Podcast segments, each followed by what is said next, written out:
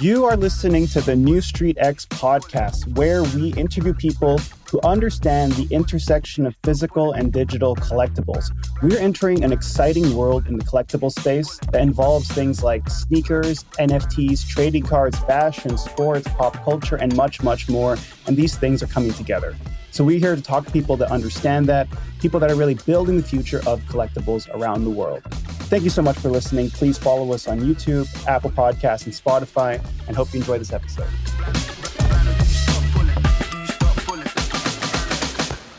Welcome to the Neustreet X podcast. I'm excited to have here today Brett Nilsen. He's the co-founder and CEO of Copyt. So Brett's been in the sneaker business since the age of 13 and this led him all the way to co-founding Copyt, which is a company that automates the most time-consuming parts of reselling, including things like inventory management, financial analytics, integrations with e-commerce platforms. They've really got a big vision of what they can build for people in the sneaker business. So excited to have Brett here today. Brett, thanks so much for being on the podcast. Welcome. Yeah, thank you for having me. I'm super excited. Yeah. Well, I, I'm trying to think about what the best place to start is. And I'm thinking, considering you've been in the sneaker game for a long time, like how did you first get into sneakers? Like what was that moment i know you were pretty young at the time like how did this all come about in the first place? Yeah so grew up uh, outside of philadelphia and was very big into basketball throughout middle school.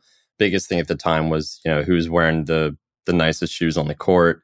And i had a friend that had these like red suede air jordans. I remember they were just super sick. So one day went home I was just googling around and stumbled upon all the big, you know, publications at the time, Sneaker News, Nice Kicks, Kicks on Fire. That was how I got exposed to this like culture of shoes and this very niche community. And through that, found the KD4 Galaxies, which I just thought were really, really cool. First shoe I'd ever seen that was like, I need to have that shoe. So I was researching them all over and was, you know, hoping to go to my parents and be like, can this be my basketball shoe for the season? But the only place I could find them were on eBay for about fifteen hundred dollars. And you know, I'm I didn't grow up being able to go to my parents and say, "Hey, drop fifteen hundred dollars on a pair of shoes for me to beat up in basketball." So I just kept researching. I thought it was a typo. There must be something wrong here. And then every day I would just go back, Google these shoes. Finally found them on some website that I kid you not, I think the URL was like kd4shoes.com. I was wow. like, geez, I I must have been missing this somehow. And found them for 80 bucks, bought them. They came in about three months later. It's like I'm now midway through basketball season. And you know, they come in, there are Chinese characters all over the packaging. I'm still not thinking anything of it. So I wear them to school the next day. Super excited to show them off. And everyone knew they were fake. And I had no idea Wait, there were how, real how did, shoes how did people. Yeah, and so how did everybody know? Like, was it just so obvious? Like, was it just I don't know, like the coloring was off? Like, and how come how come it, like everybody else seems to be really like able to pick up on that? I have no idea. I think I must have mentioned to someone like, yeah, I got them for a steal. They're 80 bucks on this website. And someone knew more about sneakers than I did and I was like, oh, you bought fakes. And word traveled very quickly yeah. to the point where there were like girls in the hallway coming up to me being like, I hear you have fake shoes on. And so I'm mortified. Wow. I go home and my dad, you know, used to sell like some car parts on eBay. And I'm like, can you please just put them on eBay? I can't be caught dead wearing these ever again. Put in the description that they're not authentic. And they sold after the seven day auction for about $300. And I figured, holy cow, I just, you know, what, quadrupled my money off a fake shoe. If I can make money off a fake shoe, imagine what I can make off real shoes. So, I mean, then there was just a snowball effect from there. I put that money into, I think I dragged my mom to the mall that weekend so we could camp out for a shoe because A, I couldn't drive, but B, it's always been one per customer. So I figured if she was there with me, we could get two pairs. I could wear one, I could sell one to pay for that one, and just kept with that until, you know, incrementally growing my capital and my collection. Then by high school, I figured, you know, I have 30 pairs of shoes and I wear maybe one or two of them to school. The others just collect dust. Started to get very interested and very passionate about the resale side of things too, just learning how business works and everything that goes into that. So sold off the majority of my collection to invest more into the resale business, started building social media accounts, and then just dove full headfirst into that. Still keep a collection, but it's way more modest than it was in its height. But yeah, it's just been, you know, a, a roller coaster since then and something I don't think I'll ever stop doing just because I love the sneaker community so much and the, you know, art of reselling is just such a fun journey that until it becomes more of a detriment to me than, you know, an advantage, I'm going to keep doing it for sure. That's that's a really great origin story. It kind of like checks all the boxes of you know, it, it, was a dramatic up and down. You know, it's like, oh, it's like he's in love with these shoes. Oh shit, he's getting scammed. Oh, then it works out kind of. But it's like it's like so many dramatic mm-hmm. ups and downs there. This is that's great, man. I, I had no idea that that's really where it all came from. And at the time, like, were you interested in because it sounds like you're playing basketball and obviously just got interested in the shoes. Was it the sort of fashion? Like, were you, were you, were you someone that like was interested in the fashion behind it? Was it more you're trying to like emulate, like, I don't know, your favorite players? Was it just, you know, a way to connect more deeply with the sport? Was it just a mixture of things? I mean, all the cool kids were doing it too. It's like a way to connect with friends. Like, what, what of those elements were, were like meant a lot to you at the beginning? Yeah, I think it's been, it's really been a combination of everything, everything you just mentioned. So I've always been very big into sports, but also music. So seeing my favorite musicians wearing this type of stuff and trying to emulate them, but also like the art side of things. I mean, it's it was so cool. I remember the KD4 in particular. I mean, you're dropping so much money on a pair of shoes that you hope there's something more to it than just like a good pair of basketball shoes. And there totally was. I mean, on the sole of the shoe, there are etchings into it. I remember there's like Big Chucky, it says on the sole, which I believe is Kevin Durant's uncle. There's mentions Aunt Pearl, who's his aunt that had breast cancer. And like it's paying homage to all different facets of this player's life and really telling a full story through all these intricate details. And I really loved that side of things that it was way more than just a pair of shoes. I mean, it's a way for this player to express their whole backstory and convey a full story to the consumer. And I've always loved that aspect. I definitely got into the fashion side of things too. I mean, with Supreme, which you can see with the decks in the background, and being able to, like, I guess, stand out a little bit more and express myself through that has always been fun. And the business side of things definitely kicked in too. Because at the time in school, I mean, it was not, it, it had come a long way from the origin of sneakers and streetwear from the early 2000s. This was probably 2013, 2014 but it was still not as mainstream as it is today where you know i would be wearing a supreme t-shirt that you know i definitely paid more than what a basic t-shirt should be sold for. And kids in class would be like why the heck are you paying a hundred dollars for a t-shirt? And that's where the business side of things kicked in where i'd be like well you know this hundred dollar t-shirt i'm going to wear all year and at the end of the year i'm going to sell it for probably 150 and then buy two new t-shirts from then on Whereas you all are paying, you know, putting $100 into three shirts that you're never going to get any value out of after the fact. So that's where the business mindset kind of kicked in that it is an investment, it holds its value, it's not just a fully depreciating asset. I'd, I'd love to learn more about so that the state of reselling. So this was like high school, right? So like when you saw the it sounds like middle middle school and high school, but when you saw the opportunity from like a business perspective to be a reseller. It sounds like, you know, it wasn't just shoes, but maybe like Supreme tees, you know, whatever that might be. W- was there an obvious playbook that you kind of had from someone else? Like, did you have other people like were teaching you about the stuff or just kind of like stumble your way into reselling things like, and over time just kind of accumulated that knowledge? How, how did your journey as a reseller like begin and then continue on? Yeah, totally the latter. I absolutely just stumbled into it, learned as I went which I think was the experience a lot of people had at the time. There weren't, you know, very many like influencers or kind of gurus that you have right now that knew the game well enough to share that game with you. It was a lot of just, you know, learning and and evolving from there. So the only the guidance I did get was actually from my dad who you know knew about knew more about the stock market than I had as a middle schooler and was starting to you know make the ties in of hey you're investing in a pair of shoes you're watching it appreciate over time and selling it. And so i started to get more keen of that market and trying to implement strategies that you know bigger wall street investors make in the stock market. Given sneakers is a different story slightly i mean everything is super unique. So it's not something until StockX came around that you could just sell on a dime. You definitely had to build a following and an audience. So I'd say it was more networking and marketing at the time and investment strategy played a part, but building your brand was the most important thing at that point. And could you could you dive deeper into like let's say your unique or like the strategy you took as a reseller? Because like you know, were you selling online? Were you specializing in a particular type of shoe? Were you just doing like a quick flip? I know some people like hold on to things and maybe sell it like a, a year or two later. Maybe you're doing a bit of a bit of everything. But like, what was your I guess like to get one layer deeper, like your your strategy as a, as a reseller, and and also did you cover every type of shoe, right? Did you specialize, or do you also you know again the streetwear, Supreme decks, you know all those different things? Yeah, I, I, definitely dabble with everything. Anything I could get my hands on that, I mean, had sales data that I could see at the time was mainly eBay that you're tracking items that had sold, how quickly they were selling, sales volume. That was something I was paying a lot of attention to, knowing that you know, dead stock items, there is a clearer market for that. So there was a stronger value tied to it. Whereas a used shoe, you could get for a much lower price and flip it for a higher margin, but it would be a slower turnover rate. And you had to find an end consumer at that point, not someone that was probably going to flip the used again.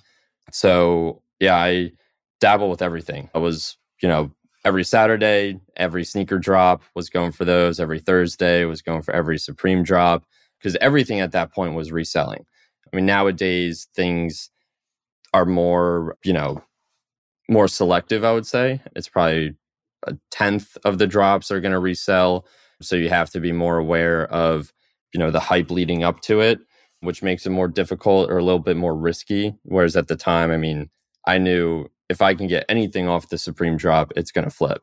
So, you know, you're being more strategic of knowing a item is going to definitely sell for a 10x multiple, but everyone's going to be going after that. So I'm going to go after like B, C, and D. They're still going to resell for maybe two times what retail is, but less people are going for it. So it's going to be easier to get. So I, I guess I was picking more the scraps, just being more strategic yeah. on I need to get something every drop. So I'm going to go for the like second to third tier items um, that have a higher chance of getting. Got it. Okay. Okay. And and you know this i guess leads all the way to founding Copyt of course but you know right before that to what scale were you a reseller? Like was this something that you classify as like a hobby making you like a side hustle? Were you making so much that you wanted to this to be like your full-time would you, would you consider like the equivalent of a full-time job whether you talk about revenue or like the time spent? And then let's get into like Copyt everything as well of course but like to what level did you get to and how seriously did you begin to take it? Yeah. So sorry, I didn't uh, fully answer your previous question. At the time, I was selling on every channel I could. So Instagram, Facebook groups were really big for me to build my brand, but also just network and reach a wider audience and eBay. But, you know, once StockX and GOAT got introduced, it was a big turning point in my business because, you know, there was a more centralized market that I could list everything to. And, you know, that also cut into a lot of my time as a reseller because I'm now listing across five marketplaces rather than like two or three. And there have been additional marketplaces constantly getting added to the market. So my time being spent just bringing item to market kept expanding or kept growing. By the time I was a freshman in college, I was doing um, a little over 300,000 a year in sales, which was great money to help pay me pay my way through college, but it was definitely starting to become more of a full time gig. Not really intentionally, but just with the amount of time I was putting into it, every second of every day outside of class was going to, you know, buying a shoe, listing it across every marketplace, managing my spreadsheet of inventory, delisting it from all the other marketplaces once it's sold on one. I was just becoming a huge headache and was starting to, you know, slip more and more as I'd go into class, an item would sell on three marketplaces. I'd get out, finally be back on my phone, and now I have to cancel two sales where all the seller fees involved or cancellation fees involved are I'm now making nothing from that sale after it's all said and done. Plus, my reputation as a seller is getting damaged. And yeah, so that's definitely where Copyt came in is trying to find a way that I could continue through college, get my degree, but maintain the side hustle as a side hustle. And you know, we wanted to find a way to automate the inventory management, so I could be more organized without just using a you know mess of a spreadsheet, connect to those marketplaces much more seamlessly, and then automatically delist those items once it sells on one platform. Got it. So so I mean if if I were a retailer right now, I went to the Copyt website, like I'd understand, you know, all these different features you mentioned, like inventory management, like listing or delisting across different marketplaces. At the time, did you just kind of build this as like software for yourself, or do you have an idea in your head that this could be like a business? And also maybe we get into where Copyt is today, because, you know, the story you were telling about how in college you saw this as a way to solve your own problem. How did it go from just being that to now like a fully blown, full, full, full blown business and uh, a thing where you're actually getting clients now and actually growing and all these different things? Yeah. At first, it was totally just something for myself. I was still very confident that after college I was going to go the like investment banking route because again like being brought up in this market always under the impression that this ties very heavily into that. I always thought that, you know, that feels like the more grown up version of what I'm doing. So that was where my sights were set on. But once we finished our what's now our, our individual platform, I was using it. I showed it to some friends of mine and got really good feedback. And then we also started to hear about a really strong need on the enterprise side. So I was running into issues managing inventory with 100 items in a spreadsheet. We started to hear from a lot of buy, sell, trading consignment shops that were running into issues managing 10,000 products on a spreadsheet. So a lot of them started reaching out to us saying, you know, we need something like this. Could you build this out for, you know, store owners? And that's when we start to realize like there's a much bigger market, uh, much bigger need for this outside of myself. And once I was exposed to different financial tools through like internships, going on that banking route, I was exposed to tools like a Bloomberg terminal and thought of, you know, this market's been so overlooked for so long, which you can tell by the need that these store owners have that are multi-million dollar businesses still working off of spreadsheets and if something like a bloomberg terminal was applied to this market it would be a complete game changer. And so that's pretty much what we set out to do. You know pretty naively at the time neither me or my co-founder have a tech background. So we were like yeah that sounds like no problem at all. We'll just you know add a few things in and we'll be good to go. But yeah we've learned that software is way more complex than that. Yeah and uh, you know surround ourselves by much smarter people than us some you know a great team of developers and mentors and advisors that have helped us build this and then also getting a lot of feedback from people in the community. We've had so many store owners employees at stores working with us telling us you know these are the issues we run into. This is how a really good solution would look. And it's all been thanks to that input from the community that we've been able to build this product for the community and how it looks now is we have two platforms. One is our individual, so a free inventory management system for individuals, and also an all in one consignment portal. So any store that is consignment on the Copyt network, an individual can manage all their inventory, apply to consign with all of them, and manage all their consigned items through just one login. So now you're able to list directly in marketplaces or consign directly with stores and not have to be juggling, you know, 20 different logins or 20 different sheets to see, you know, what's what's sold today and all that. Then our second tool is our enterprise platform, which is for stores. So any buy sell trade store that's looking to just be more organized or professionalize their operation, they can automate inventory management through there, sync their POS system to their website and to a marketplace in eBay, and just track everything from one suite for consignment shops, they can do all the same thing uh, that I just mentioned, but then also manage consignment all from the same source.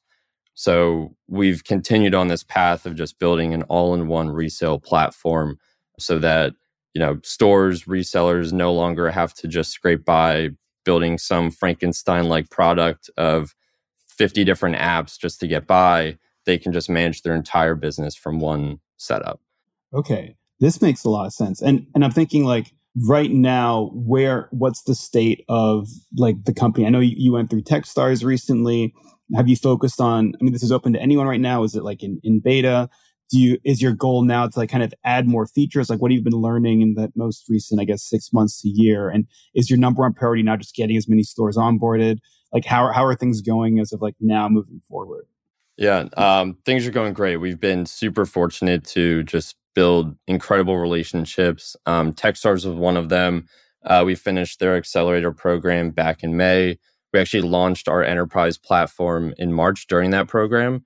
We had been working on that for about two years and just didn't feel comfortable putting out into the market until you know it was at a state that we could have we could comfortably have stores rely on that.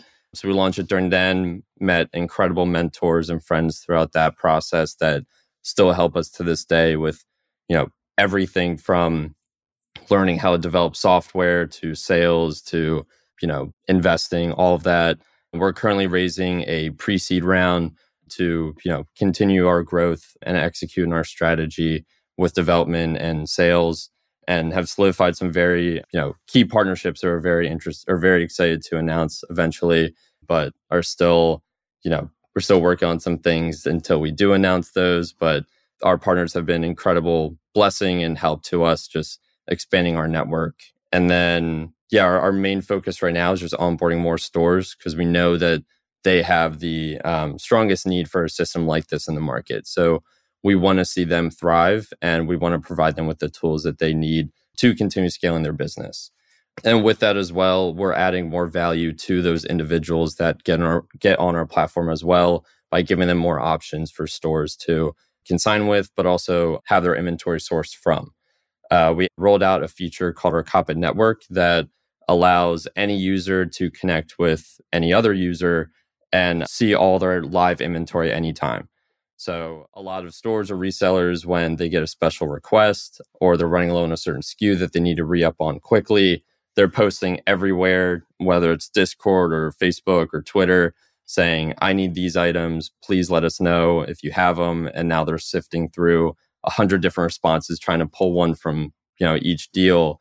Whereas now they can just search that item within their network and see exactly who of their favorite you know, sellers, buyers, whoever has it, and just pull right from there. So we're just trying to add, you know, as much value to the market as we can and to every segment of the market. We're very focused on, you know, just building the best tool for the sneaker resellers because it's, you know, a community that I've been so passionate and so fortunate to be part of for so long and finally want to see us get the resources that we need and that what we deserve. So yeah. And and if someone I'd love to talk more about like let's say so I'm a store, right? Let's say I'm a store and I don't have Copyt right now, what what I would typically be doing is just I guess managing th- like inventory through like spreadsheets and just all these different tasks you're talking about had different pieces of software. Is there no I guess what are the alternatives people are currently looking at right now? And is there any reason like what what's holding back people from actually using Copyt? Is it just like lack of awareness or just people aren't like aren't aware that they they could have a solution to their problems right now if you were to like talk to every single store owner in the country.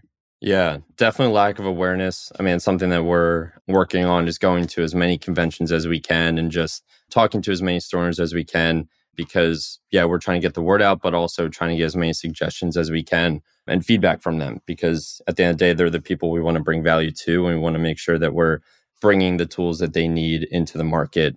Right now, every store functions very differently because there hasn't been you know a single tool out there for them to use everyone's kind of made up their own system along the way and that's something that we're very keen on is not bringing some one size fits all product to the market that now every store has to conform to we want to build something that's flexible so that these stores can continue operating on their you know ideal business model but just do it in a much cleaner much faster and simpler way through our system yeah. So I'd say the main alternatives are the common threads that we see are spreadsheets. It's, yeah, it's pretty daunting when you first see some of these. It's just surprising that, you know, stores, I would have been pulling all my hair out by this point in time if I was doing that. A lot of stores, when they first get into the market, are starting to use POS systems like Square or Clover because they're typically the cheapest. But since this market has grown so much over the past couple of years, they're now at a point where they want to start, you know, taking advantage of e-commerce and are typically looking for to Shopify to do that. But there's no efficient or clean system to let you sync those two together. So stores either, you know, put on a Shopify site just for a few dedicated items that they won't put in store, or they'll back off from it in in total or completely because they're, you know, scared to fall into that rabbit hole that I was in where an item would sell in store and now I'm bouncing over to Shopify trying to delist it from there before it sells again and they just don't have the time or you know, manpower to do that. So a system like ours would enable them to sync everything together, but then also open them up to wider marketplaces like our network of individuals that can source from them and through eBay. This makes a lot of sense. This is this is exciting. Yeah, I look forward to seeing what happens next with Copyt and like where where the business goes because I think this is something that could also just expand the overall sneaker reselling business, right? Like if you make it easier to do business, then theoretically, you know, the the amount of business, the volume of business should expand. I, would love to know, you know, being someone like you mentioned who's like so deep in the community, like how how do you think things have changed as a reseller compared to when you first began? Like I know you mentioned like at one point, maybe when you were younger, it felt like everything was reselling. Maybe it's easier. And the market, you know, there's been more marketplaces, there's been more demand, there's more complication maybe around how someone does resell versus 10 years ago. And I think you mentioned as well that maybe like a tenth of the drops today would resell at a, at a good price, but previously maybe that was it was everything.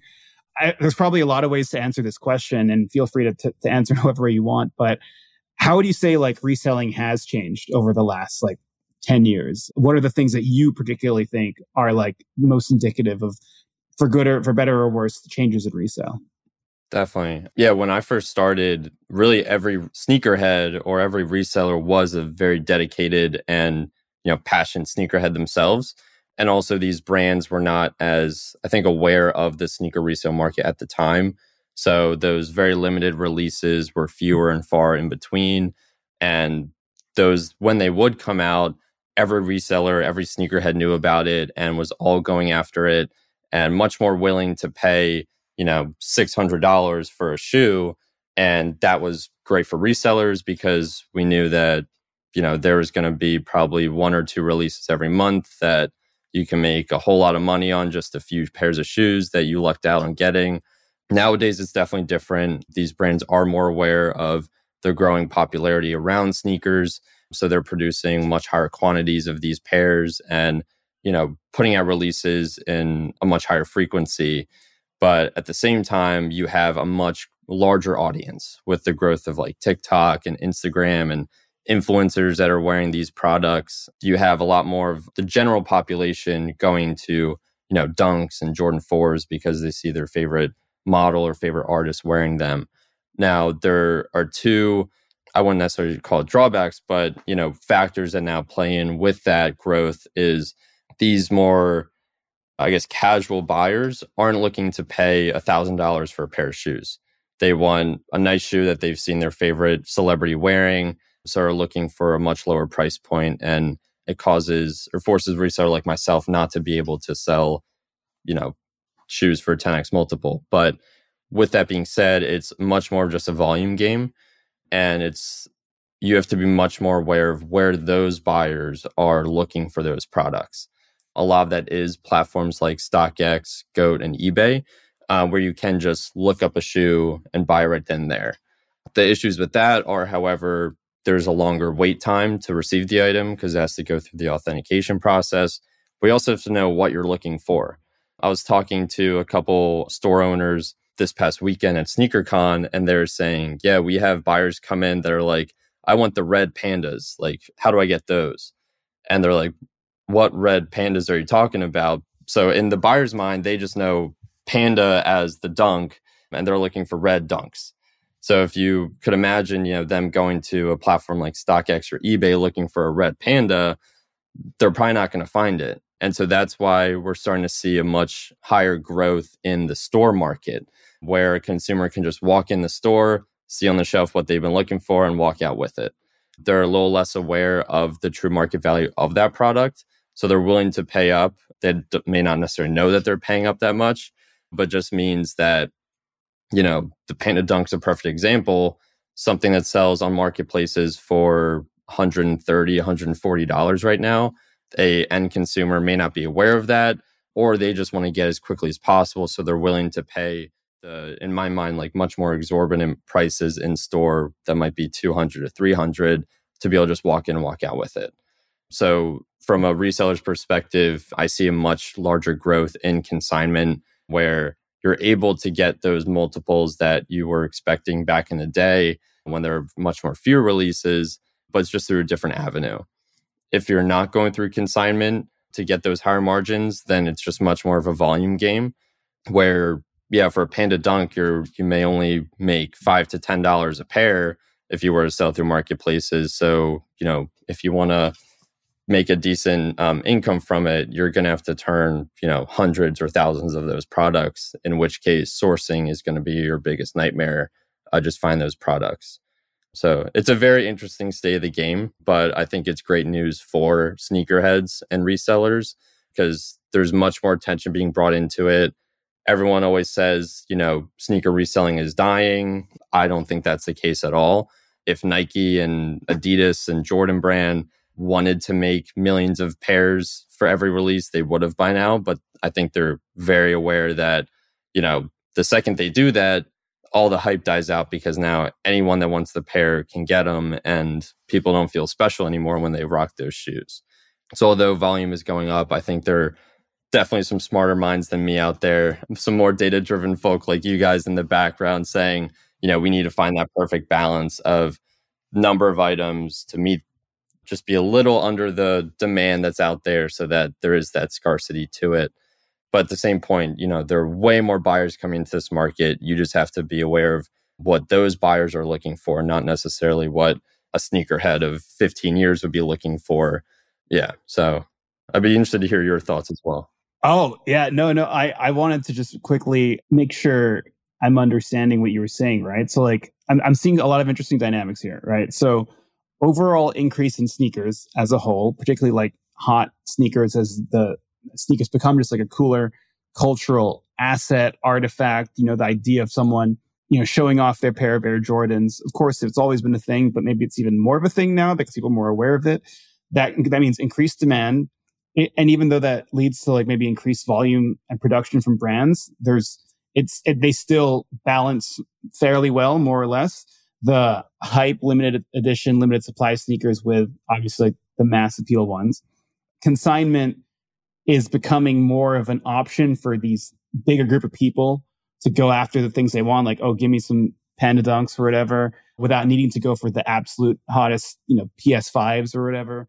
So there's more of a role right. for like maybe like the the middle ground, you know, like consignment stores, both physical or maybe like medium sized marketplaces. And then you have resellers where maybe it's become more of a specialized skill, right? Like maybe buying and reselling 10 years ago, you spent like, okay, buy this shoe. Okay, I'm pretty much I pretty much know it's going to be selling at a higher price. Nowadays, maybe you need to do have the sophistication to like find those like hidden gems, like like an investor would, like an active investor would, or you kind of move with volume where it's like, okay, well, even if there's only like a five dollar margin here, if I can buy 200 of these, which is more of a sophisticated st- strategy versus 10 years ago, let's say, if you're a reseller just want to make sure I, I outline those different play. I was trying to summarize. Is that is that is that a fair summarization of like what you were saying? Definitely, definitely. Yeah, and I mean at at the time back in the earlier 2000s, the only pairs that people were going after and reselling were like the OG Jordan colorways or yeah. crazy collabs that would happen every once in a blue moon. Those are still out there today. I mean, the lost and founds, those are going through, you know, very healthy margins the Yuto dunks that came out today, definitely going to resell for a crazy amount. But it's everything in between. I mean, you know, someone that got into shoes through TikTok, just to, you know, continue with that example, they don't feel the same way about Lost and Found Jordan 1 as someone that's been super into shoes for so long does. And they're so they're less willing to pay 500 for a shoe. They're just looking to get a clean pair of dunks that's, you know, maybe 150 $200 and call it a day um, but what you brought up with like an unsophisticated investor, that's definitely what we're seeing today. There are a lot more of those out there, um, which helps a um, sophisticated reseller on the sourcing side as well. because, you know, if someone goes and buys a shoe, a Panda Dunk for $100 for retail, they might buy it for incorrect size and not know, oh, I can just flip this on StockX and actually make some money. They're just going to say, pay me 50 bucks. I just want to get some money back so I can buy my actual size. So there's a lot more opportunity out there for a reseller to find those price discrepancies in the market and be able to find stuff much more passively that you can just buy and flip if you're going looking for those products through the right channels.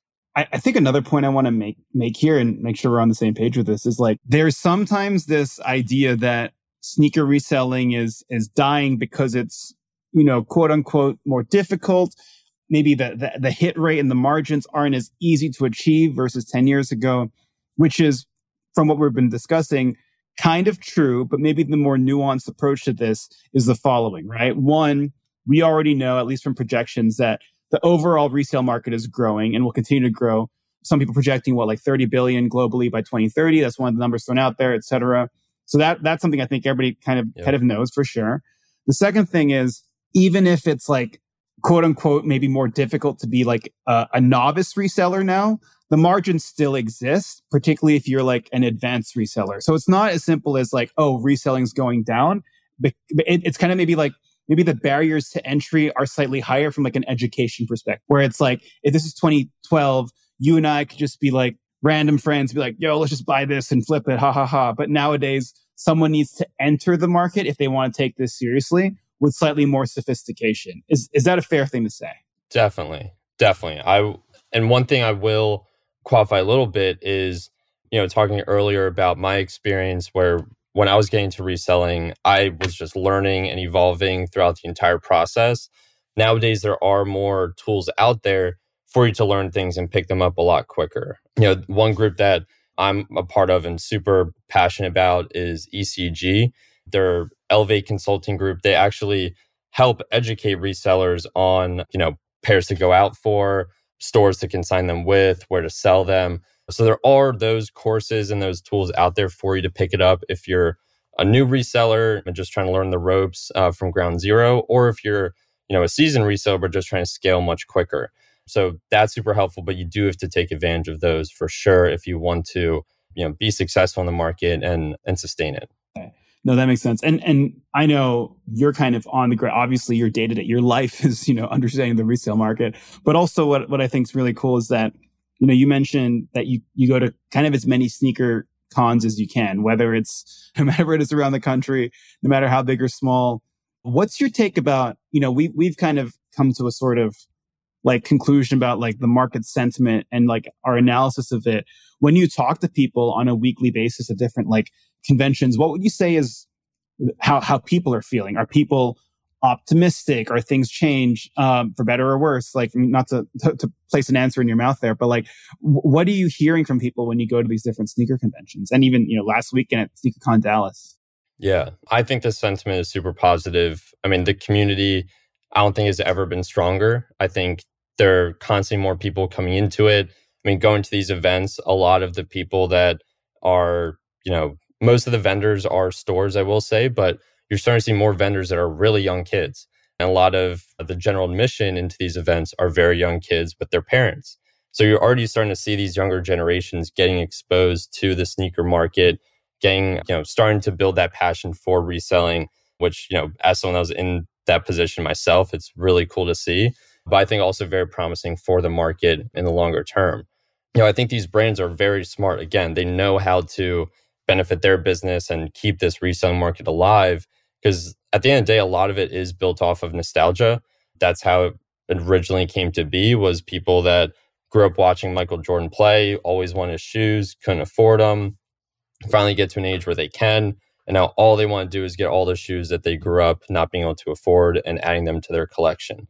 You're seeing the same thing with the with the younger generation that, you know, grows up as a really big fan of Travis Scott, sees his shoes come out, and they're fifteen hundred dollars, can't afford them, they're going to get to an age where they can. And now all they're going to want to do is, you know, start buying the shoes that they saw coming out around the time the Travis Scott shoes were. And now they're fully into it as well.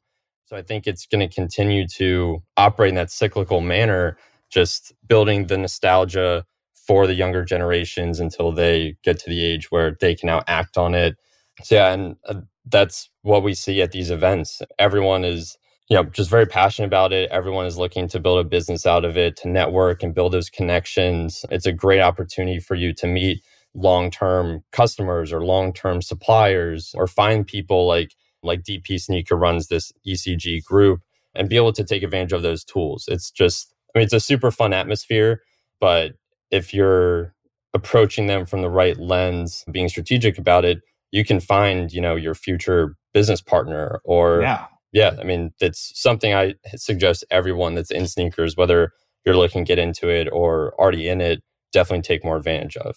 I I look forward to well, I I believe at least that whatever that number is, the the size of the market five ten years from now, we're going to get to a place where tools like Copyt, you know, make the market kind of more mature, sophisticated, allow people to like become a business more in a more serious way you maybe have more marketplaces. Maybe you just have more overall interest in the culture. Maybe that culture becomes even bigger.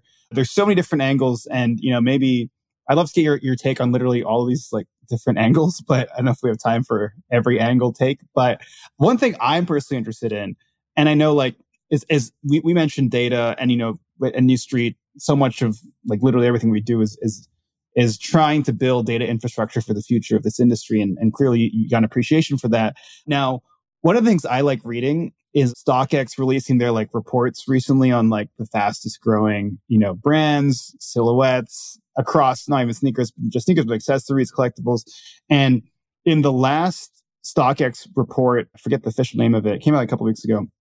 Fastest growing brands were like On Running, MSCHF, I want to say Salomon next and Asics and and like New Balance is one of those ones that was in the top 10 fastest growing, but also top 10 best selling. And New Balance, obviously, there's like a lot of, of hype around how well they've been doing the last like couple of years. W- when it comes to like non Nike brands, and maybe I'll say slash Adidas, I guess, but like when it comes to non Nike, what what are you seeing like when you're on the ground, right? Do you see like an increased interest personally where it's like, okay, it's not just people going after Air Jordans and Dunks. People are interested in XYZ. Like, do you think there's an opportunity for some of these younger brands and not always like super young, but do you think the the hype around some of these like non Nike brands could continue? What's your take on just like these up and coming brands when it comes to the resale game? Yeah, I mean, I from a reseller's perspective, I think it's great. It just means there's more product in the market that I'm able to resell. And New Balance is an incredible story in its own right or case study. Every store that um, we work with is constantly looking for more New Balance shoes and not just the ALD collabs. I mean, just basic, like uh, I think it's a 9060 model. My mom actually recently hit me up saying, Can you buy me these New Balance shoes? I can't find them. Um, I actually had to buy them off StockX because I couldn't find them anywhere else. So a lot of people are flocking to New Balance. Um, I think Salomon, if they continue on their trajectory, um, doing more, you know, niche collabs, or if they can get some you know, high profile musician or athlete to sponsor them as well, I think will definitely take the cake. I just recently bought my first pair of Salomons, absolutely love them. So I think, you know, that hidden New York collaboration they did, if they can do more like that, I thought that was a phenomenal shoe. Just the the build up around it, they could have marketed it a little bit better because it seems to only really hit very, you know, niche like mood boardy type people. And yeah, I, I think Salomon is a, an incredible brand. Now, Asics, I I would love to see more from them. They've been doing some smaller collabs here and there that have been great, but they need a what's it called? They need like their a top silhouette. I mean, Salomon, I think it's the XT4, XT6 that everyone loves with New Balance. It's obviously the 550 or like the 992. I think Asics just has to really land on one silhouette and just really hammer that home with collabs. But it's going to be interesting to see with Nike really pumping the Vomero. I think that's a very direct competitor to any Asics shoe. I'm interested to see how that competition will play out if people start just leaning more towards the Vomero for that type of shoe or that aesthetic rather than going for an ASIC. But we'll see. I'm, I'm really interested to see how these brands behave MSCHF in its own right is super interesting. I constantly just think there's some like troll type marketing agency that just puts out whatever the most outrageous product they can just to build hype for a little bit. But I mean, at SneakerCon this past weekend, people were buying the big red boots still. I'm like, I wow, I haven't seen a single person wearing them in person. So I'm like, who the heck is buying these? But people are. There's still demand for it, which is wild. You know, whether it just be for I don't know if people are actually wearing them or just putting them as some display piece, but you know, either way, if people are buying them, there's obviously demand. So yeah, just super interesting time, I would say, within sneakers. And I know we're kind of running out of time here, so I've got like a few things I just want to like rapid fire hit with you. But one, what are the things that you're excited about, like in terms of like trends, or maybe it's a shoe, or maybe it's like I don't know, like a type, a, an element of the market. Like when you think about the future or stuff that you're paying most attention to, like what is that? Yeah, I mean, as as a consumer, I love seeing these smaller brands get get collabs in with bigger brands. I love just seeing people get a platform to like market their brand through, and super just wild to see brands pop up seemingly overnight. I know it's not overnight, but like Hellstar just came out of nowhere, and now every store is looking to carry those brands or those uh, products. So I think that's fascinating, just following how things are ever evolving from the business side, I mean, my background being in finance, I think it's really fascinating to see all the innovation coming up within this market. I've been saying for years there needs to be more innovation since it seems like for the longest time the only real tech being introduced was just more marketplace platforms which left the market just more segmented which is where we came in but even beyond that, I recently heard of a company the other day called Always Legit that's doing a hedge fund for sneakers. I think that's an incredible idea. Just getting people more passionate about, you know, finance and investing while still tying that into their passion of sneakers. So more financial vehicles that pop up within the market. I am, am always, you know, super, super intrigued by. I heard recently, I don't remember the company or brand name, but there's someone out there building a platform to help you bet on like the market value of shoes, almost like an options vehicle. I think that's amazing. That just gets the wheels turning in my head and it's super, super cool to see everything getting more like professionalized and really built up within sneakers. That is awesome. And I think maybe you might be talking about Kick Predict with the second company. I yeah, the founder, yeah, he was on a previous episode actually. Let, me introduce you. He's a great guy. But okay, running out. I really want to make sure I get these last two questions in. But do you have like a Grail sneaker that maybe you've already gotten it and uh, it's in your collection? Maybe you've been searching for it your whole life. But what, what's your Grail sneaker if you have one? Yeah, so coming full circle, it's definitely the KD4 Galaxy which I ended up buying it before I graduated college. Luckily, price had dropped a pretty significant amount, so I was able to get a dead stock pair for I think around 500. So much better than the 1500 price point it was at when I first got into it. But I bought them so I could wear them across stage on graduation, and you know that shoe I'll never never let go of. And I think they're supposed to re-release them soon, so oh. I'm definitely going to double up on them. But yeah, I think any KD4 shoe. I, I want to collect all those. A lot of the HTM shoes that came out, I don't think they're doing anymore, or at least they haven't the longest time. So I'm now looking to go back and start to buy those up. But those I would say are, are, are my grails for sure. And last, just closing questions for every guest here. One, where can people find you? Where can people find Copyt?